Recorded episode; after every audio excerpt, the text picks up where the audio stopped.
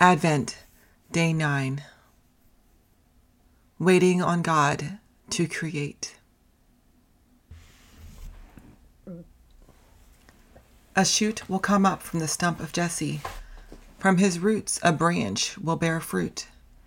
The Spirit of the Lord will rest on him the Spirit of wisdom and of understanding, the Spirit of counsel and of might the spirit of the knowledge and fear of the Lord, and he will delight in the fear of the Lord. He will not judge by what he sees with his eyes, or decide by what he hears with his ears, but with righteousness he will judge the needy. With justice he will give decisions for the poor of the earth. He will strike the earth with the rod of his mouth, with the breath of his lips he will slay the wicked. Righteousness will be his belt and faithfulness the sash around his waist. The wolf will live with the lamb, the leopard will lie down with the goat, the calf and the lion and the yearling together, and a little child will lead them. The cow will feed the bear, their young will lie down together, and the lion will eat straw like the ox. The infant will play near the cobra's den, and the young child will put its hand into the viper's nest. They will neither harm nor destroy on all my holy mountain, for the earth will be filled with the knowledge of the Lord as the water covers the sea. In that day the root of Jesse will stand as a banner for the people. The nations will rally to him, and his resting place will be glorious.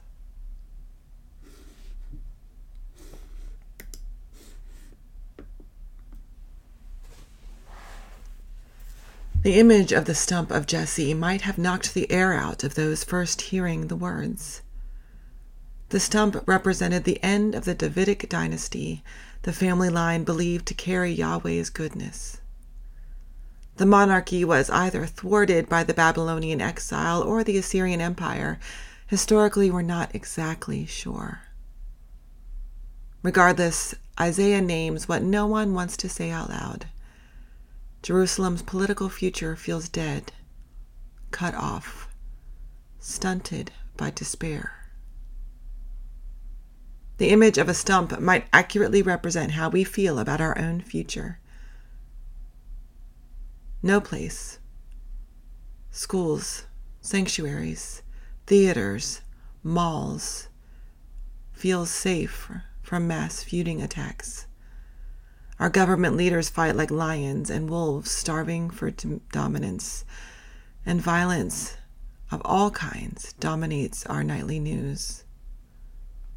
We also need Isaiah's vision for a reordered world where creation exists in harmony, not as a threat to itself. When reading this poetry of peace, I found myself pausing at the line, and a little child shall lead them. The example of Naomi Wadler came to mind. After the Parkland, Florida school shooting, Naomi, an 11 year old at the time, organized a walkout at her elementary school to honor victims of gun violence. In addition to those slain in Parkland, Naomi and her fifth grade classmates also recognized people who are killed by gun violence every day and never make news headlines.